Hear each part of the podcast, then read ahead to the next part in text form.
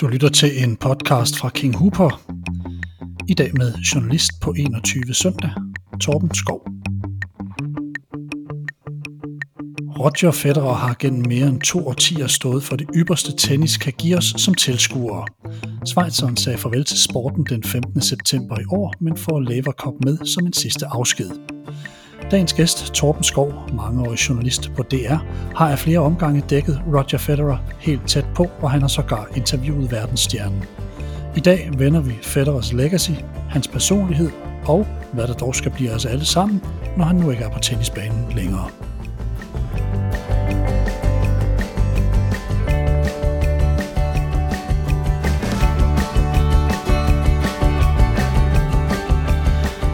Torben Skov, velkommen til endnu en King Huber podcast. Mange tak.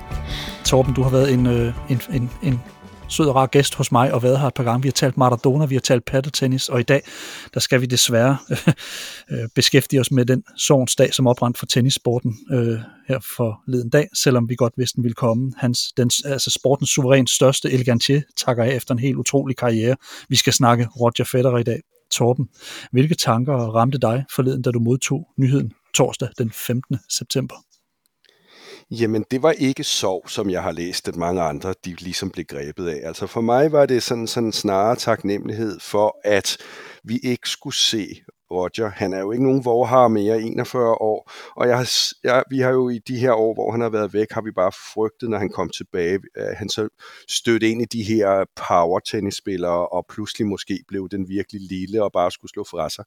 Nu slutter han jo more or less på toppen. Jeg ved godt, at han har været skadet osv., men vi husker ham fra de store kampe.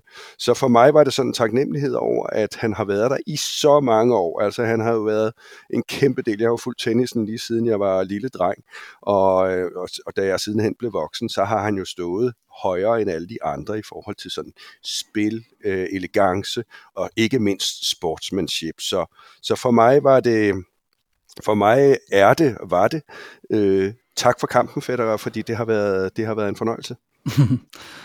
og den nu 41-årige Roger Federer, han fik sin debut i 1998 i ATP-turneringen Swiss Open. Jeg mener faktisk, han blev høvlet ud i første runde. Men hvornår lagde du sådan for første gang som sportsjournalist mærke til Schweizeren? Jamen, det var helt klart i 2003 i Wimbledon. Der træder han jo ind, der er han jo på vej. Øh, og der kan jeg jo godt se, hold nu op. Han er så tændt, som jeg næsten ikke kan huske ham har set, set ham siden. Han var så tændt, og på det tidspunkt, der er det jo øh, de andre drenge. Sampras har jo været der, Agassi er stadig i gang, og så kommer der lige pludselig en mand fra en helt anden verden, med en helt anden tennis. Så der kan jeg jo godt se, jeg har set mange af de der øh, store stjerner, da de også var juniorer. Jeg mener også, jeg har set Federer, der var, han var junior. Jeg har set Hingis, jeg har set Michael Chang, jeg har set alle de der. Du kan godt se, at de er på vej. Og jeg tænkte, wow, han bliver god og han vandt jo, jeg, jeg mener, han vinder, øh, sætter et sæt til, og vinder jo suverænt. Der tænker jeg, hold da op, ham kommer vi til at høre meget til de næste mange, mange år, og det var jo helt rigtigt. Hvad lagde du mærke til, som sådan fascinerede dig, da du så det første gang? Altså, hvad var det, han, hvad var det, han, han havde?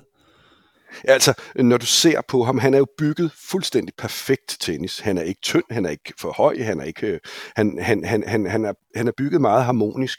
Og så når du ser Altså den måde, han flugter på. Altså vi blev selvfølgelig mærke i hans enhåndsbarhånd. På det tidspunkt var det jo tohåndsbarhånd, der regerede. Jeg selv slået tohåndsbarhånd. Og det gjorde vi jo efter Bjørn Borg og Jimmy Connors og alle de der. Og så kom der pludselig den der sindssygt smukke øh, enhåndsbarhånd. Og så lagde jeg mærke til hans flugtning, og jeg tror ikke, jeg kan huske en, der har servet og flugtet bedre sådan samlet wow, hvor var det imponerende. Det lagde jeg mærke til. Øh, og så den her fysik, han har. Han har jo ikke haft nogen skader før her til allersidst, fordi han bare var fuldstændig øh, perfekt bygget til tennis.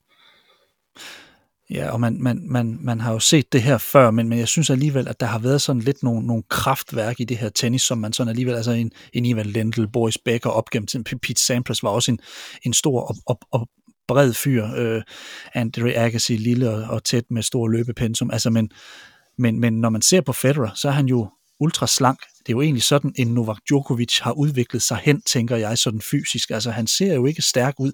Hvad er det, der er så vigtigt inden for tennisen i forhold til fysikken? Altså, Fordi du har jo også en Nadal, som, som er bygget anderledes og, og som lever på en anden måde. Er det den her fnuglethed samtidig med den her lidt skjulte styrke, som man ikke sådan umiddelbart lige kan se jo? Han virker jo fuldstændig totalt fedt. Altså når du ser hans måde at bevæge sig på, det er jo ligesom, at man går på sådan et, øh, et rygertæppe stille og roligt rundt. Altså det er jo slet ikke voldsomt, hvis du sammenligner ham med Djokovic og Nadal, det er jo, det er jo de store tre, eller de, de, the big three, som vi altid plejer at kalde dem. De er jo så forskellige som noget, og, ja. og, og Federer er den, der skiller sig mest ud i forhold til bevægelsesmønster. Han, han bevæger sig tror jeg, mindre end de andre, men han bevæger sig rigtigt, og han tager næsten ikke et forkert skridt på banen. Og når han bygger sine flugtninger op fra serv til flugtning, altså han, han, han gør det helt, helt rigtigt hele tiden. Så han har ikke alle de der, øh, nogle gange når du ser Nadal ude i de her, han er jo nærmest ude blandt tilskuerpladserne, fordi han står så langt tilbage, og Djokovic øh, står jo også på en anden måde stabilt og, og trykker ned på baglinjen. Så var det jo bare, ah, det er jo ligesom at, sådan en skøjteløber på is, ikke, der bevægede sig rundt, og lækre. Altså, jeg kan jo få helt tårer i øjnene, når jeg tænker på nogle af de mest fantastiske flugtninger. Og så ville han jo også, og det tror jeg har været med i hele hans tankegang, han ville jo også have nogle lækre bolde. Altså, det var jo kun for at vinde. Han, det skulle også vindes flot. Og det var der mm. altså mange, der kunne lære noget af, altså, at, at vi, vi også skal underholdes. Det er ikke kun nok med sejr altid. Vi vil også have det lille ekstra. Og så kom den der stopbold, så kom baghåndsflugtningen, baghåndssmassen. Høj, hvor kan han det, ikke?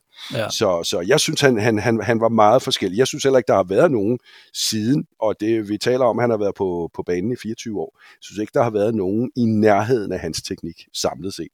Nej, og det her med at læse spillet, altså jeg, jeg kommer faktisk til at tænke på, når du, når du nu nævner det, det her med, at han faktisk altid har stået lidt længere frem i banen, måske både en Nadal og en Djokovic, øh, når han har mødt de her servekanoner, Ivo Karlovic eller en Krajcek i gamle dage. Jeg kan huske, han tabte som regel de første partier, øh, de første to servepartier, og derefter så, som om, så havde han læst det, og så vidste han resten af kampen, hvor han skulle stå. Og det var som om, at han afmonterede en serv, Øh, og jeg har aldrig helt forstået, hvordan han kunne gøre det. Han blev stående nærmest på baglinjen, og ikke de der 3-4 meter bagved. Altså, det, det, det var som om, han trådte ind i det, hvor de andre træder lidt tilbage. Og, det, og så det kunne han gå ind og blokke også med sin baghånd, altså ja. den baghånd var jo fra en anden planet, men han kunne gå ind og blokke den, fordi netop når han mødte de der servekanoner, så tog han et skridt ind. Man tænker, gud, du må jo heller længere tilbage, når de server så hårdt. Men han vidste jo nogenlunde, hvor de kom efter, netop som du siger, nogle partier. Så gik han jo ind og blokkede på den. At det var jo, øh, det var jo kunst. Mm. Federer, han har gang på gang, eller han er gang på gang blevet betegnet som komplet, men hvor tænker du sådan, hans svagheder lå fra start? Havde han nogen? Ja, altså, du skal jo tage den komplette spiller, og det er jo øh, teknisk set, er der jo jeg synes ikke, der er meget at komme efter teknisk set. Men jeg, jeg har jo set nogle af hans kampe. Jeg husker ikke, jeg har set dem live, men jeg, jeg har set dem sidenhen, hvor han taber hovedet. Altså temperamentet var jo galt i starten. Han var jo hissig, og, og han øh, tabte hovedet, og jeg har set ham tabe kampe, fordi han netop øh, mister koncentrationen, fordi han har et temperament, som han jo i lighed med, med de her berømte, måske den mest berømte Bjørn Borg, som jo også havde et enormt temperament. Det lærte han jo at tøjle. Så da han fik det på plads, så var han jo nærmest komplet. Og alligevel, da han så kommer ind i tiden med både Nadal og Djokovic, der kan du godt se, at svagheden er jo, han har jo ikke den sikkerhed nede for baglinjen, som de to drenge. De kan jo blive ved og det ja. kan Federer ikke, fordi han spiller lidt mere champagne-betonet øh, tennis, og tager lidt større risici. Og hvis den går 20 gange frem og tilbage, jeg, jeg sad altid, og det har jeg set mange gange, når jeg, man har jo altid haft lidt hjerte for Federer, og man ser bare, når du har de lange, lange dueller, så ved du, at på et eller andet tidspunkt, så brænder han den, for de andre brænder ikke. Altså Djokovic og Nadal er jo fuldstændig som en mur dernede bagved. Så man kan sige, den der stabilitet i grundslagene, den har vel så været hans svaghed her de seneste mange år, hvor han har kæmpet med, med både Nadal og Djokovic. Var det derfor, han pludselig begyndte at slice mere fra baglinjen, fordi, eller fra baghånden i hvert fald, fordi det, det, det, det ja, det, var, det blev ja, sådan et, og, et, det, det tror jeg helt klart var, som et var en nød, fordi han kunne godt se, at det her holder jo ikke i længden. Det kunne da gå i Wimbledon, hvor det går så stærkt. Der er det sjældent, at boldene går så lang tid. Men på grus var han jo færdig. At der havde han jo ikke en Kinamands chance øh, de seneste mange år, fordi de bare kunne blive ved. Ja. Øh, og hardcourt begyndte de jo også både Nadal og Djokovic at dominere. Så jeg tror, det var en nød, og så tænkte jeg, så må jeg prøve noget andet. Han har jo ændret spillestil. Det er jo også imponerende. Altså vi andre, der har spillet tennis i masser af år, hvis vi pludselig skulle ændre, og begynde at slice en masse. Jeg ved slet ikke, hvordan det ville se ud, men, og, og, og så på det niveau. Det er altså lidt imponerende, at han har været i stand til det. Ja. Ja, for han gjorde jo ikke, altså nu kan jeg huske, når jeg sad og så Steffi Graf i gamle dage, hun, hun, altså, når, når hun, skulle, hun havde bare så god en forhånd, at hun løb over i baghånden og slog med forhånden. Og det er, ja. det er der trods alt ikke tid til her, selvom han, han, han klart har haft en, en fordel i hvert fald med, med sin forhånd. Den har, den har været øh, dødbringende. Men, men, men, men du nævner det her med, med, med champagne-tennisen her. Der er jo vanvittigt mange øh, compilations med nogle af de mest spektakulære slag, hvor man tænker, det her, det havde jeg aldrig troet, jeg skulle se i tennissporten. Altså, øh, bolde han, øh, jamen, smash, han smasher tilbage på, og, og, og, og ja, helt umulige bolde, han henter, og så er der bare alt det her, som jeg synes, man fik med en Stefan Edberg. Jeg synes jo, man fik noget af det her kælende, kælende flugtspil fra svenskeren, og det synes jeg, at Roger kom og, og perfektionerede fuldstændigt øh, e-, e-, efter det. Så det var sådan lidt den samme den ja, og hævede det lige et niveau. Ja, det må man Stefan sige. havde ja. jo sine problemer, ikke mindst. Åh, ham har, jeg jo, ham har jeg jo mødt mange gange. Jeg har sågar haft ham med som kommentator en gang, da ja, jeg var kommentator, jo... fordi han blev slået ud. Og ja. så står Stefan der øh, oppe på det, i den svenske kommentatorboks, så spørger jeg ham, hvad kunne du ikke tænke dig at lægge lidt ord til, til lidt kommentering her? Altså, det går vel ikke, jeg er jo i svensk, så sagde jeg, ved du hvad, det tror jeg folk lever med. og, og, og så var han jo pludselig med i, jeg tror det var et sæt eller noget, ikke? Nå, men, ej, men der havde vi jo, ham kunne vi jo rigtig godt lide. Han var jo også sådan en sportsmand, så, så sådan helt uh, fra øverste hylde. Men han havde jo sin forhånd, og han havde jo baglinjespillet. Og han nåede jo aldrig at vinde French Open, selvom han var Nej. en fantastisk tennisspiller. Det og det, det gjorde jo ondt på mange af os, der godt kunne lide ham. Ja, ja. og sådan var det med mange af dem. Øh. Federer, han kommer ind i en tennisverden, som du nævner det, der i høj grad bliver domineret af Pete Sampras på det her tidspunkt. Samtidig så har man rundt om ham Andre Agassi, Patrick Rafter, Leighton Hewitt, Ivan Isevic, Gustavo Kuerten, Carlos Moya og så videre. Sampras han vinder for eksempel næsten syv Wimbledon-titler i træk fra 92 til 2000, øh, kun afbrudt af Richard Krejcik i 96. Fra 2003 så begynder Roger Federer at sætte sig på den prestigefyldte græsturnering med fem titler i træk, og han ender med at vinde otte, hvilket fortsat er rekord. Hvad er det ved den her turnering, der harmonerer så godt for Roger?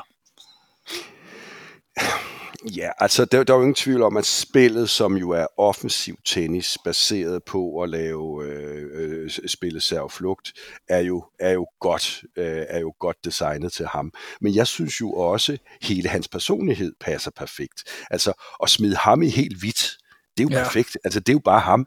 Altså, jeg kan jo huske balladen med Andre Agassi, som jo øh, blev kaldt øh, Las Vegas Kid, og han øh, var jo træt af, at han skulle spille i hvidt, og så videre, så videre. Så havde han så et år, hvor han fuldstændig var totalt hvidt i alting, for ligesom at vise, det kan jeg godt. Men for Federer var det jo naturligt. Så, så, så hele stilen og den tennis, han spillede, og, og, og, og, øhm, og, og, og så den, altså, han kunne jo spille jakkesæt, øh, og det var ikke blevet beskidt, fordi han bevæger sig så simpelthen så elegant rundt.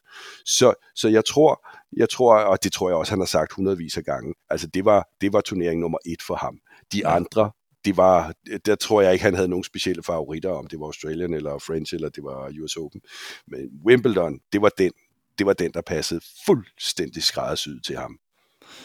Er det ikke også her, at vi nærmest får den perfekte tennisspiller at se, altså øh, tennisens ABC nærmest, altså vi får jo alle elementer, fordi vi får både hans, hans slag fra baglinjen, men det her med flugtspillet, det er, jo, det er jo blevet udfaset lidt hos rigtig mange af de nye typer, især hos kvinderne, hvor man har mange af de her slagmaskiner nede bagfra, det, det er jo også hos mændene, men, men, men det her med at komme frem og lave den her øh, lidt spektakulære ting frem ved nettet, altså det, det, det er jo Wimbledon er jo setting med det her meget hurtige græs øh, til at mm. kunne levere netop de her øh, sætte modstanderne under pres, og så få den afgjort hurtigt. Øh, det er vel skræddersyet til, til en type som ham. Fuldstændig. Jeg, jeg har nogle gange tænkt lidt over, at banen bliver jo slidt, når du sidder og ser en Wimbledon-turnering. Så er det jo dejligt grønt den første uge, og den anden uge, der ligner det sådan en brandtomt. Ikke? Der er det helt slidt nede ved servefeltet osv. Men jeg har lagt mærke til, at Federer, når han server, han slider ikke meget på det, fordi han har sådan nogle rolige, bløde bevægelser. Hvis du mm. ser nogle af de andre, så tager de altså godt fra, hvor man tænker, greenkeeperen, han er ikke glad for ham der, fordi han Nej. laver nogle ordentlige mærker dernede hvor, ved baglinjen, hvor man server fra. Der bevægede han sig jo ligesom, du ved, sådan en lille luft luftpude nedenunder, sådan svævede rundt. Øh, og han havde jo ikke verdens bedste serv. men til hans spil var den genial, fordi han placerede den jo meget mere, end han øh, dundrede den. Selvfølgelig sad han hårdt, men, men der er jo andre, der har sad meget hårdere og meget mere øh, afgørende. Men det gjorde jo ikke så meget, fordi så byggede han jo op til den første flugtning, og der var ikke andre i verden, der er bedre på serv og så første flugtning. Der er han fuldstændig i en øh, klasse for sig. Ja. Men når man så Edberg i gamle dage, så tænkte jeg faktisk bare det der med, at Edberg var sådan meget, han var næsten konsekvent, at han løb frem på sine server næsten, og det var noget af det, jeg nogle gange i slutningen af Edbergs karriere var sådan lidt, åh, stop nu, fordi altså, der, der var bare gang på gang, hvor en Becker kunne banke den forbi ham, hvis serven blev for kort. Altså, der har Federer alligevel haft lidt mere, synes jeg, sådan fornemmelse for, at der også var andet til spillet, end, end bare at, at stryge frem med det samme. Ja. Fordi det var som om Edberg altså, var meget konsekvent i det her, hvor, hvor Federer venter på sin chance, og som du siger, bygger op. Altså, det er jo, mm. det er jo i høj grad, øh, ja, synes jeg, forskellen på de to. Men, ja. men, ja. Men, øh, ja. Hvornår, Torben, møder du Federer første gang, og hvordan var det egentlig at tale med ham? For det ved jeg også, du har gjort. Du har set ham live af nogen omgang.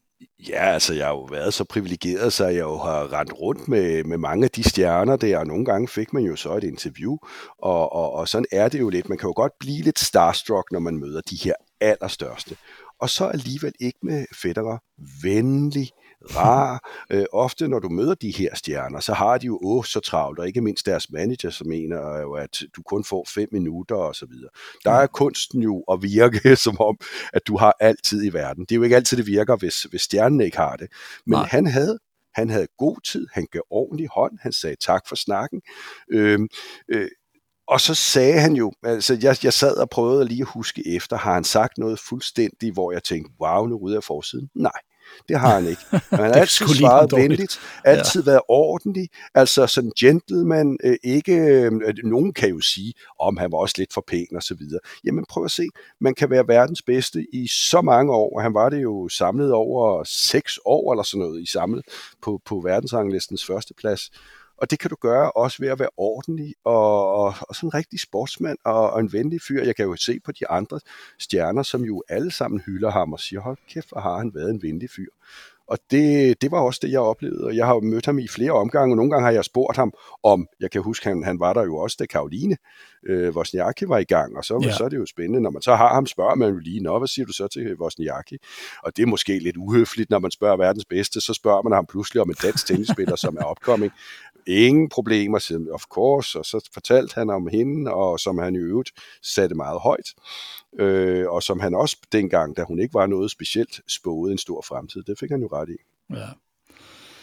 Men det leder mig faktisk hen til et spørgsmål, som, som det har undret mig lidt, men det er nok også det her med, en ting er tennispublikummets og verdenspublikummets mening og holdning om spillere, og nogle gange har man så pressens, og jeg snakker ikke bare om dig, Torben, men, men hele pressens øh, bevågenhed, øh, hvad er det, man gerne vil fremhæve, fordi sportsverdenen har jo en tendens til, i hvert fald fra pressens side, at hylde de her unikke personligheder. Der må gerne være kant på, som ved en Maradona, en Paul Gascoigne, Mike Tyson. Men Federer er jo eksemplarisk og på grænsen til selvudsletten som person. Jeg er med på, at han lader spil, taler af verden nu er faldet for hans umådelige tekniske overlegenhed, men hvorfor er netop Federers stilfærdige natur blevet så elsket, når man nu netop i tennis gennem årene har hyldet McEnroe, Connors og Agassi for at rive op i netop den gængse opfattelse af alt fra temperament til påklædning. Altså, han, øh, Ja, jeg, altså, blev, jeg blev nødt til lige at fortælle en lille anekdote her, ikke? Som, som starter lige et andet sted. Jeg var jo Bjørn Borg-fan, da jeg startede med at spille tennis. Jeg havde Donny Ketcher, jeg havde pandebånd, jeg stod tohåndsbarhånd. Jeg var elsket Bjørn Borg, og jeg synes bare, han var fuldstændig fantastisk. Og jeg havde jo så samtidig John McEnroe. Havde det måske lidt voldsomt, men ham brød jeg mig bestemt ikke om. Hissig prop og temperamentsfuld og dårlig opførsel osv. Nå, da jeg så bliver voksen og pludselig kommer til, heldigvis, øh, at have en masse med sport sport at gøre, og kan komme til at møde dem, så havde jeg en plan om, at jeg ville absolut interviewe Bjørn Borg. Og det lykkedes efter mange år, så fik jeg så et interview med ham, en halv time, og jeg tænkte, wow, det bliver bare once in a lifetime. Og så bliver jeg bare nødt til at sige, den her lille snæverkreds, de svar, jeg fik, de tanker, han havde gjort sig, det var så skuffende og jeg gik derfra virkelig sådan, gud, var det virkelig det? Nå, så sker der jo så det, at jeg jo så er med kommentator i mange år, øh, øh, særligt French Open, hvor øh, John McEnroe er kommentator for NBC. Og vi mødes jo hver morgen, fordi vi møder ind der klokken 9, kampene starter klokken 11. Så sidder vi og drikker morgenkaffe og får en croissant, og hvem sidder der? Det gør John. Og vi bliver rigtig gode venner, og jeg bruger jo John hver eneste dag. Ja, jeg talte lige med John McEnroe, og han mente, at ham og ham ville vinde osv. Kæmpe flink fyr alle tiders, øh, skarp, øh, masser af tanker, meninger, og der endte mit verdensbillede med at blive drejet helt rundt. Så ham der, der var, du ved, den, den øh, utilpassede på tennisbanen, og som jeg virkelig ikke brød mig om, viste sig faktisk at rumme en masse, masse mere, end ham jeg faktisk støttede hele vejen. Ja. Så så kan du sige, så lander der så en, øh, en kæmpe gentleman midt i alt det her. Fordi det er jo rigtigt, vi siger jo, det, det er jo dejligt, der er noget kant, og det, det, det giver jeg jo mange ret i. Men det er jo også dejligt, at du faktisk kan øh, gøre det så godt, fordi man siger jo, du skal have den kant, du skal have det der fanden i voldske, det er derfor, du bliver nummer et. Ja, men ved du hvad, Federer, han kunne godt blive det, selvom han var en ordentlig fyr, selvom han var sportslig, selvom han klappede af spillerne, når de lavede en, en god bold mod ham. Det synes jeg jo er topklasse og overskud. Mm. Og alligevel så kunne han samle sig, sætte sit spil op og vinde. Så jeg tror, han kom jo efter sådan en periode, hvor der var nogle skandaler, og, og der, var, der, var, der var tit sådan uh, ramachan, når vi havde transmissioner. Så kom der sådan en eksemplarisk fyr, der rendte rundt, spillede det guddommelige tennis og opførte sig ordentligt. Jeg kan huske, han også holdt, man skal jo holde nogle taler der og sådan noget der i Wimbledon. Det vil de jo gerne have, de fine gamle herrer. Og det gjorde han jo bare ordentligt roste dem, der skulle, og sagde nogle pæne ting, og, og synes jeg stadig beholdt sin egen personlighed. Så han kom jo lige der i en, efter en lang ørkenvandring, hvor der måske havde manglet nogen af den kaliber, så kom der skulle lige en Roger Federer. Ja. Er det forkert at bruge et ord som uskyld om ham? For når jeg sidder og tænker på ham, så synes jeg tit, netop når du nævner taleren, så er det noget af det, der rammer mig lidt, at han, han, han kan faktisk virke sådan lidt uskyldig, altså i hans måde, og der, der er ikke meget øh, med, altså man tænker egentlig, at han er selvudslættende og, og bare jordens rareste menneske. Ja, og det kan undre at, at høre en historie. Man skal jo passe på med den slags. Jo. Og det er jo ikke, man kender jo ham ikke som sin gamle gymnasiekammerat og sådan noget. Det gør man jo Nej. ikke. Men altså, jeg vil bare sige, hvis han virkelig havde sådan en anden side, hvor han var fuldstændig umulig, så har han skjult den godt. Og det kræver altså meget. Han har været på toppen i så mange år, altså øh, i 24 år. Er det ikke sådan noget, den stil, han har spillet? Men, men, men, men du nævner bare det her temperament, Torben, som jo har været der. Altså, hvor fanden er det blevet af?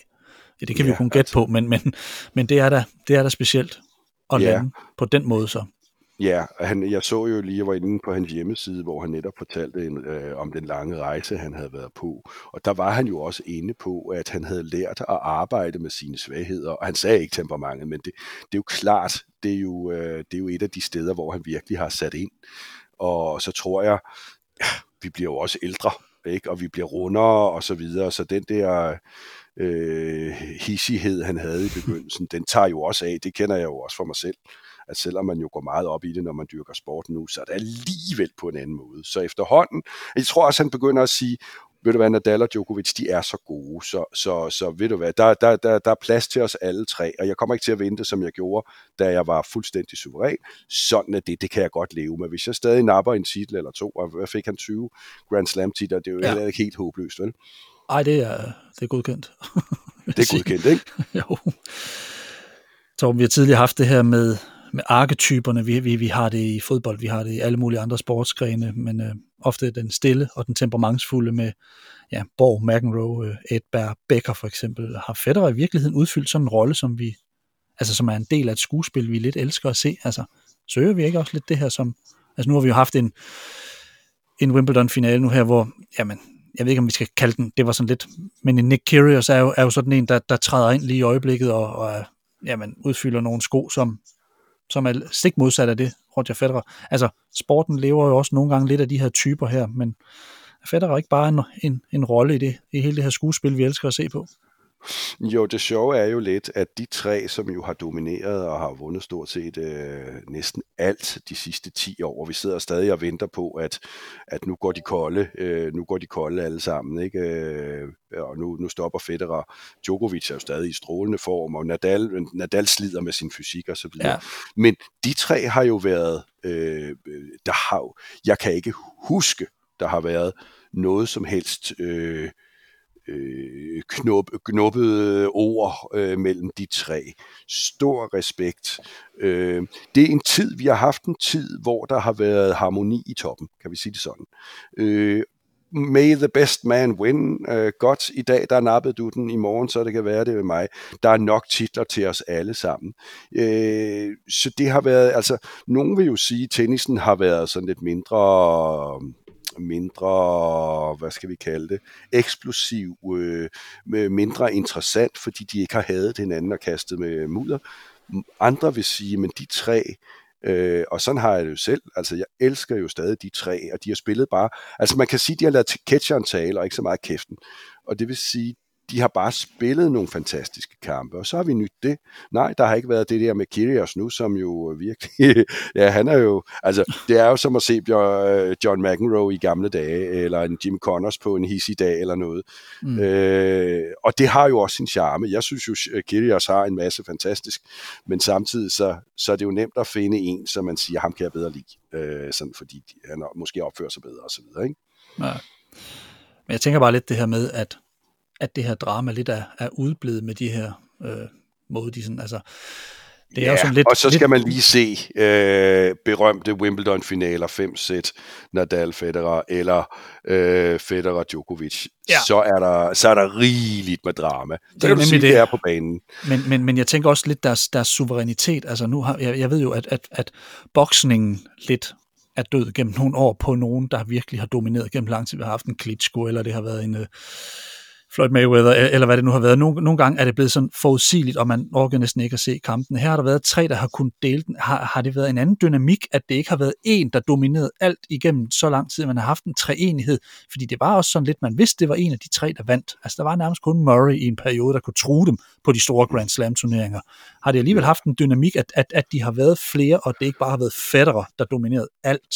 Det kan man jo heller ikke rigtigt i forhold til de forskellige underlag, men, men Nej, men du kan jo se øh, op igennem tiden, så har vi jo haft de meget dominerende, og nogle gange har man jo, altså hvis vi nu taler Federer, så, øhm, så havde han jo Andy Roddick som sin øh, rival i begyndelsen. Ja. Og der havde man jo nærmest ondt af Roddick. Hvorfor skulle han være født lige i den ja. epoke, hvor han var sindssygt god, men alligevel stadig kun nummer to. Ja. Og hvor jeg synes, det var synd for ham. Han var en enormt sympatisk tennisspiller, og han spillede virkelig godt. Der var bare lige en, der hele tiden var bedre. Med de her tre, der kan man sige, det har jo været helt salomonisk, som de har delt det. Øh, de har stort set vundet lige mange Grand Slam turneringer, og de har taget dem, altså man vidste jo godt, at den er reserveret øh, til Nadal i Frankrig. Den er more or less, jeg ved godt, det holder ikke helt øh, hele vejen, fordi øh, Djokovic har også stadig mange Wimbledon-titler, men ellers var det ligesom, så var det Federers. Og så kunne Djokovic så tage Australien, eller han kunne tage US Open. Og så. Men øh, de har jo, øh, jeg tror, hvis du virkelig satte de tre sammen, det ville være en skøn setting at lade dem tale tennis, og bare nørde ind i tre timers program, så tror ja. jeg, at de vil sige, at de har været alle tre sindssygt gode til at holde hinanden til ilden. Og ja. øh, øh tennisen har jo elsket de tre. Altså man kan jo se, jeg, jeg kigger nogle gange på seertal og sådan noget der, hvordan det er. Hvis du har en kamp med to meget dygtige unge spillere, men som folk ikke kender, så er der ingen, der ser det. Men dukker Nadal op, Djokovic op, eller øh, øh, når det var Federer, så var der bare langt større interesse. Det vil vi jo gerne. Og, og sådan var det jo faktisk også i gamle dage, at der var det jo kun Borg, McEnroe, Connor, sådan nogle der. Og det var dem og Lendl tidligere, der var i finalen. Og det kunne vi godt lide, fordi hvem er nu bedst på dagen? Det, det, det er jo et klassisk drama. Ja, og det er nok lidt ligesom, når man i fodbold sidder og, og håber på nogle store opgør en gang imellem, eller de store lande, der tørner sammen til en VM-slutrunde. Altså det er, der er nok et eller andet der, som man, og det er jo ikke, fordi man ikke under de små, men man, man vil bare gerne nogle gange se det bedste. Og det, får, det har man fået med de her tre. Øhm, nu nævner du Roddick, jeg kom lige til at tænke på et, et citat Roddick, jeg, jeg tror det, jeg ved ikke om det er efter en Wimbledon finale, semifinale, finale eller et eller andet, hvor han får sagt, at det var meget billedligt og flot sagt, hvor han sagde, men jeg fyrede håndvasken efter Federer i dag, men jeg fik et badekar i hovedet. Altså, og sådan var det bare, sådan var det, om, sådan var det at møde Federer hele tiden, ikke? fordi du havde bare ikke våbnene. Og jeg tror, det er sådan, Roddick har haft det, og sådan har folk jo haft det med Sampras inden da også, ikke? Altså, en, en, en Agassi havde store problemer med, med sin landsmand, da han kom frem. Men, øh... Ja, men, men jeg har jo siddet som kommentator mange gange, og så, så sidder vi jo, og vi kan jo godt lide, at der kommer overraskelser. Og det er også fint. Men hvis alle de kendte navne så er røget ud i anden runde, og så sidder du med to nobodies i finalen, det er en åh, oh, hvor er man bare, det var fedt nok, at der skete nogle overraskelser, men hey, nu, nu er de nået de jo finalen, og de har jo ikke en chance for at levere det samme, som de, de, de, de, de store drenge kunne have gjort. Så det er sådan, den, øh, det er fint nok, at det engang imellem ikke altid er de samme, men vi kan jo godt lide, hvis det er de bedste, der når frem, ikke? Ja, og apropos de her store dramaer, og det blev jo nærmest bibelsk en gang imellem, det var legendarisk, altså det, det var jo helt vildt. Hvis man er Federer-fan, så blev Nadal jo hurtigt rivalen. De to, de fik 40 kampe mod hinanden, og ofte øh, finaler. En af de nok mest legendariske, den gør også ondt, det er finalen fra 2008, hvor Federer i, øh, har fem sejre træk med i bagagen, og i den, ja, det er vel nok verdens største turnering. Han taber 9-7 i øh, femte sæt efter et drama af en anden verden. Den her kamp, den rangerer på højde med den Borg McEnroe-finale fra 80 også, vil jeg sige. Og så tænker jeg lidt, hvordan påvirkede nederlaget en Federer-fan som dig? For jeg husker tydeligt min reaktion. Altså, jeg fik jo ondt. Og, og, og det er ikke så tit, jeg har det sådan med, med, med sport, Torben, men jeg kan faktisk, jeg har nogle, jeg har nogle nederlag i mig, som, som har gjort rigtig ondt både inden for forskellige ting, men, men også særligt inden for tennisen. Jeg, jeg har to med Federer inden for tennis. Den her, den var, den var slem for mig. Ikke, at jeg kunne Nadal det, men, men, men og den gjorde virkelig nas. Hvis du nu sammenligner den med den der Borg øh, McEnroe i 80, så var den jo ikke nær så velspillet. Altså den her kamp mellem Nadal og Federer, der bliver spillet en tennis. Der, jeg kan ikke huske, jo selvfølgelig var der jo nogle bolde, der blev tabt, men ellers Altså 90 procent af deres point blev vundet. Det var jo champagnebolde, og det var jo der, øh, for mig, det gjorde også ondt. Ej, hvor gjorde det ondt, og jeg holdt jo også med Federer. Jeg, jeg har kæmpe respekt for Nadal, og jeg har også enormt stor respekt for Djokovic, fordi de er så gode til hver deres ting. Men det er jo Federers hjemmebane, det er jo hans græsplæne. Og der fordi han havde fået tæv, der var han jo begyndt at få tæv andre steder også. Men den der, det var ligesom reserveret ham og så tager han, og så til ærgerivalen, og så 9-7, jeg kan huske, altså man kan jo altid gå tilbage og finde en bold eller to, men det var der jo vigtige breakballs, øh, ja. som han ikke tog, og modsat en netruller, der gik til Nadal, og sådan var det jo, altså året før, øh, der vinder han jo, øh, hvad hedder han, Federer over Nadal i fem sæt også. Også en fremragende kamp. Men der ja. sluttede det rigtigt, hvis man var Federer-fan. Og så her, så kom der altså. Det var, jeg tror, jeg tror det betød rigtig meget for Federers øh, følelse af usårlighed på Wimbledon, og også i forhold til Nadal, at det, jeg ved godt, at du snitter mig i Frankrig hver gang. Det, det, det ved jeg godt. Mm. Men lige der, øh, her i Wimbledon, der er det min. Og det, det lykkedes jo så ikke. Så der var, han, øh, der var han rystet. Og det var vi andre også. Og jeg tror faktisk også, at han er i tårer efter kampen. Og det, det, yeah. det var måske også noget af det, der berørte mig lidt, fordi noget af det, som er sådan lidt forfærdeligt, når man har nogle favoritter, der taber i et af de her legendariske, hvor man tænker, det her det bliver et af de der top 10 opgør nogensinde, næsten inden for sport. Noget af det, der gør så ondt, når de her store opgør, de sådan ligesom ender til den gale side. Øh, der kan man jo lynhurtigt øh, blive mindet om det, fordi at de vil blive vist som highlights igen og igen.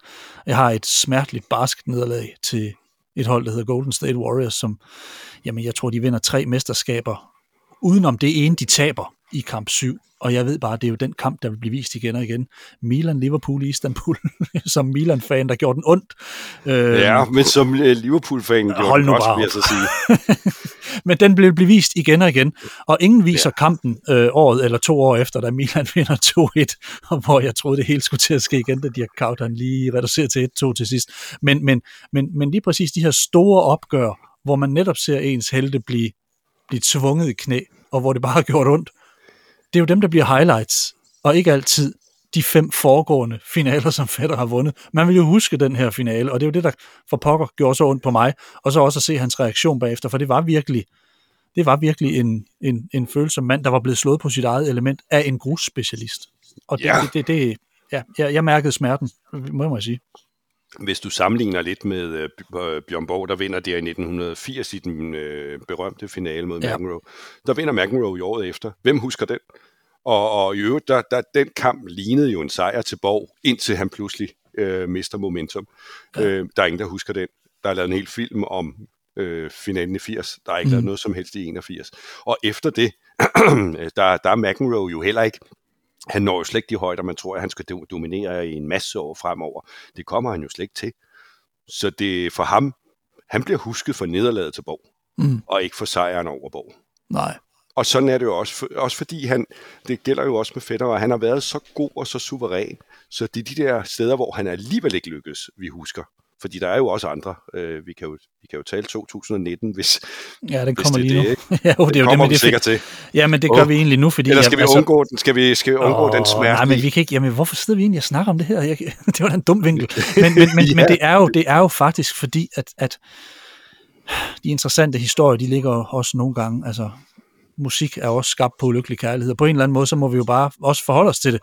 Øh, så, så, så, så selvom om det er hårdt, så, så, så har jeg det bare sådan, at, at når jeg tænker på Roger Federer, så tænker jeg jo også, altså nu har vi jo hyldet ham en rigtig, en, en hel masse her til at starte på, vi snakker om en masse fede sejre, og, og jeg kommer også til noget om lidt med, med, med noget omkring sejrene, men, men der er bare to nederlag, der for meget fylder. Det ene det er Nadal, og det andet det er altså 2019 i Wimbledon med nederlag på 13-12 i femte sæt til Djokovic. Efter Federer har matchbold og det hele. Altså, fordi ja. Federer har vundet så meget, så elegant og så overlegen, er det så næsten nemmere at erindre nogle af hans nederlag, fordi de netop har været i så episke kampe. Altså han har jo Ja. netop i de, i de absolut mest, ja, jeg kaldte det bibelske før, kampe, altså, der har han jo netop tabt de to gange, han har været udsat for, eller været ude i de her helt vanvittige. Ja, og, og så glemmer vi jo, at de andre gange, hvor han jo også var lidt i tårne, han har jo været i tårne, det er jo ikke Ja. sådan, så han har været det igennem 24 år og bare vundet, vundet, vundet. Nej. Men der har han bare vundet dem, og det havde vi regnet med. Men så her, og, og, og jeg husker jo altså den i, i 2019, og, og det gør Djokovic også, og jeg kan huske, da Djokovic så vinder, efter at have overlevet matchbolde, og Ja. Federer brænder ikke tre matchbolde, det gør han bare ikke. Jo, det gjorde han. Jo, det gjorde han. Men jeg kan huske, at da, da, da Federer, øh, han er jo helt ødelagt, og da Djokovic skal holde noget tale bagefter, hvor han jo undskylder, og jeg tror, at han simpelthen oprigtigt tænker, det kan du simpelthen ikke være bekendt, nu kommer han tilbage, min, st- mit store forbillede, og så napper jeg ham på den måde, og han har endda haft matchbolde. Det kan jeg nærmest ikke være bekendt. Øh, og det er jo sådan, når, når man er så god og så dominerende og så perfekt, Mr. Perfect, så bliver man husket for, når man ikke er det. Og det var han jo ikke. Han spillede de matchbold dårligt. Og det var sådan, what? Det kan sgu ikke være Federer, det her, der brænder dem. Det, det gør en Federer ikke. Men Nej. Det gjorde han. Måske også der, hvis vi nu kigger lidt længere frem, måske var det der, han for alvor tænkte, nu begynder det at lakke mod enden. Det kan godt være, at han har siddet og tænkt over det. Jeg ved godt, han blev skadet og alt muligt andet bagefter. Men selv hvis han ikke var blevet skadet, kan det godt være, at det var der øh, det afgørende øh, punkt i forhold til, at nu overtager Djokovic og Nadal i forhold til mig. Det kan godt være, det var det, der skete. Mm. Når jeg husker tilbage på netop den finale der, så, så, så tænker jeg, og det, det kan godt være, jeg husker forkert, men, men som, som jeg erindrer det, så bliver det jo faktisk hans gamle nemesis, nemlig stabiliteten i grundspil. Jeg kan huske, han slår nogen i nettet, hvor man tænker, ah, det er altså, hvor han bare fanget ned på baglinjen. Altså, og, Ja. og, og det, bliver bare, det bliver bare lige præcis den nye form for tennis, øh, der kvæler hans form for tennis, og på en eller anden måde var det jo nok bare netop det her skifte, der så, der så var i gang her, som du siger, Sorben. Men, øh, Ja, fordi man kan nogle gange ærge sig over, hvorfor skal du prøve at slå den der baghånd øh, ned langs linjen, som man ved koster virkelig øh, dyrt, hvis den ikke er bare millimeter præcis. Hvor de andre, de slår den jo cross og, og sikkert over, og kan blive ved i 8 timer. Ja. Det ved de, det er ikke overhovedet risikabelt, og det gør de på de der point. Og så, så prøver Federer at lave det der vilde, fantastiske point, som ligger i hele hans DNA, når han spiller, men det kan også gå galt. Og der er det jo kynisk, det ved vi jo, at der, der bliver det så ham, der spiller på det sikre, som sikkert i 90% af tilfældene ender med at vinde de der vigtige point. Mm. Hvad er, ifølge dig, Torben, Federers største sejr, sådan i din optik? Er vi ude i Wimbledon sejr over Nadal, eller Silic i 17, hvor han, så vidt jeg husker, ikke afgiver et sæt i hele turneringen? Eller snakker vi OL-guld, eller er vi ved French Open-sejren, som jo var en bedrift, i og med Federer var bedst på de hurtige underlag? Vi så jo for eksempel en Lendl ja i det modsatte retning igennem 80'erne, hvor Wimbledon det blev et fatamorgana for ham. Han trænede jo og undlod nærmest at spille French Open et år for, for at være klar til Wimbledon. Øhm, hvad er Federers største sejr? Altså for mig var det, da han vandt French Open i 2009. Ja, jeg er enig. Øh, og jeg, jeg, jeg sammenligner ham så meget med Edberg, som jo også var fantastisk, som jo prøvede og var tæt på French Open mange gange.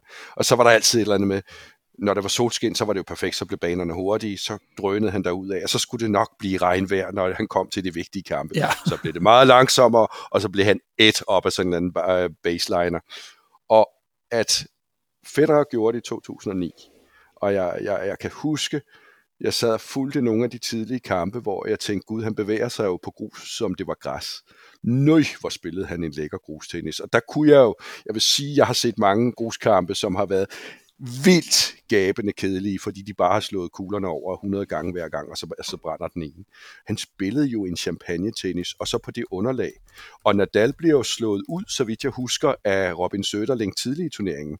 Ja. Og så, det, havde, det fedeste, skulle det have været fuldstændig uforglemmeligt, så skulle han selvfølgelig have slået Nadal ja. i den finale. Det lykkedes jo så ikke, men han slog Söderling, som slog Nadal, så det er stort set lige så godt.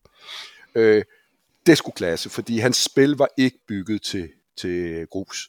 Og så gør han det, og han fik den lige til samlingen, så han nu kan sige, at han har vundet dem alle sammen. Ja, For mig komplet. var det det største. ja, og der er vel et eller andet, altså fordi det er som om, vi er mere imponeret over, at Federer har taget en grustitel, end at Nadal har taget en Wimbledon-titel. Hvad ja. er grunden her? Fordi vi, vi, man falder lidt på halen over de der øh, hurtige flugtspillere der. Det er som om, at er det bare fordi, at når man står dernede i mudderet på Roland Garros, at det er bare så meget mere ud af ens element, end det er for en grusspecialist at stille sig på græs? Eller jeg tror, det falder lidt for, at man gør det, som ikke burde være muligt. At Nadal vinder på græs, burde heller ikke være muligt, fordi det, hans spil er slet ikke til det. Du kan sige, Djokovic, det er mere all-round. Uh, han, han, han kan sgu vinde på alle underlag, det har han jo også vist. Så han er ikke så afhængig af underlaget. Men Federers spil var bare slet ikke, når du ser de der grusdrenge, der var der. Uh, han burde jo ikke have en chance, fordi vi har været inde på det før, hans stabilitet ned for baglinjen øh, var jo ikke stor nok, og, og er der noget, det handler om i grus, så er det altså, øh, eller på grus, så er det at, at holde bolden i spil og være sikker. Og det var slet ikke det, der var hans øh, måde at spille på. Så at han gjorde det, jeg tror også selv, hvis man nu, kan du ikke invitere ham næste gang, så kan du spørge ham også selv, hvad var din største øh, triumf? Der tror jeg, han vil sætte den sindssygt højt, selvom han jo elsker Wimbledon meget mere. Men det er jo, hey, dem vandt han jo. Vandt han otte gange? Jeg, ikke engang, kan ikke engang huske. Ja, jeg tror, ja han er på otte. Gange, jeg tror, Djokovic er ja. på syv, eller sådan noget. Og du ved, når de så bliver spurgt, hvor stor var den her i forhold til det sidste, så siger de jo altid lige, når de bliver spurgt, ja, men den rangerer som de højeste, øh, eller højst, eller hvad de nu siger. Men, men der vil nok være måske første gang var måske den største, eller hvad det var. Men her, der er jo kun én gang. Så der vil ikke være nogen tvivl, den vil poppe op ret hurtigt. Der, der gjorde jeg det, de ikke troede kunne lade sig gøre. Vi var jo mange der, der havde sagt, han kommer ikke til at vinde den på grus, fordi det duer ikke mere. De andre har overhalet ham, og han har slet ikke den styrke, der skal til på grus. Nej. Men det lykkes jo altså. Ja, og så tænker jeg lidt det her med, at har du et stabilt spil, så kan du begå dig på alle underlag. Men det her med det her, altså at være sær flugtspiller er noget mere hasarderet. Altså man, man leverer også noget mere. Der er, altså jeg, jeg synes jo, der er flere følelser i det spil. Altså det er jo et unikt, smukt spil, når det lykkes. Også selvom der har været kritikere, der står og siger, at I spiller kun syv minutter effektivt i en hel kamp øh, på, på Wimbledons græs, så synes jeg jo bare det her med, jeg kan jo godt se det her med, at det sikrer stabile.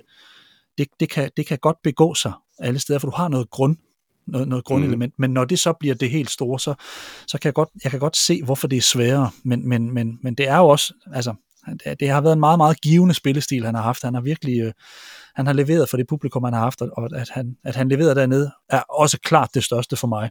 Mm. Men, men Torben, hvad har Roger Federer givet sporten, som den ikke havde før? Jeg kan huske, da jeg begyndte at virkelig øh, se tennis og følge tennis og spille tennis selv og så videre. Der var det jo en, den der gentleman sport. Jeg kan huske øh, spillere som Claudio Panatta, Elina Stase, sådan nogle spillere, øh, jeg har også hørt om Rod Laver og så videre. Det var jo den der elegance, teknik, øh, det skulle se lækkert ud øh, og så videre. Og den, den mistede vi jo. Borg var jo ikke en elegantier. Øh, John McEnroe var jo heller ikke en elegantier på den måde.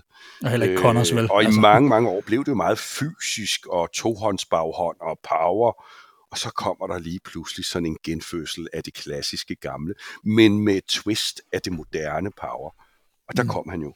Og lige pludselig, altså tennisspillere elsker jo, at der er det her gentleman-snit øh, over tennis.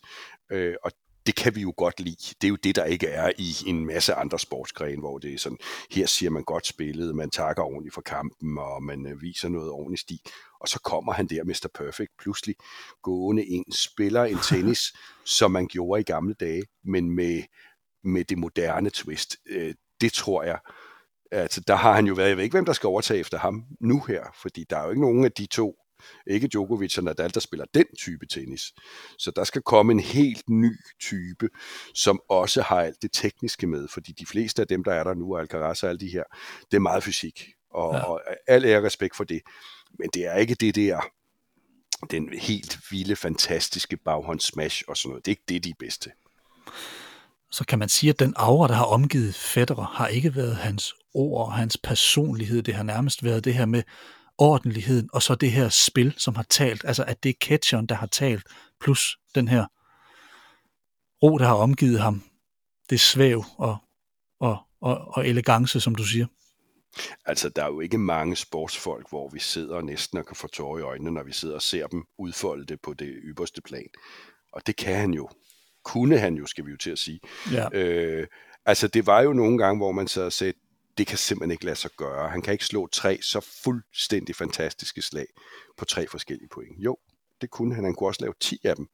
Øh, og der sad man jo næsten og sagde, jamen, nu kan du ikke spille det her bedre. Du kan ikke slå bedre slag, end dem han slog der taget i løb, halvflugtninger, baghåndssmash, øh, opbygning til flugtninger, superredninger, baghånden, den enhånds baghånd ned i krydset. Altså, den der til perfektion, øh, den er jeg ikke sikker på, at vi lige får en ny spiller, der bare overtager nu her. Nej. Og så er jeg jo egentlig imod sådan noget man rangerer sportsfolk. Jeg kan godt blive irriteret, når man forsøger at finde ud af, hvem er den største fodboldspiller, hvem er den største basketspiller. Det er jo svært, for man kan ikke tælle titler, fordi det handler også om måden. Hvorfor er Maradona større end Messi? Er Messi større end Maradona, Ronaldo? Og så kører det bare derud af. Øh, Michael Jordan, LeBron James, den, den ruller også de her år, og det kommer man altid til. Jeg er alligevel lidt interesseret i at spørge dig, om du synes Federer er den bedste og største tennisspiller, vi til dato har set. Så jeg bryder lidt med mine egne principper her og spørger dig.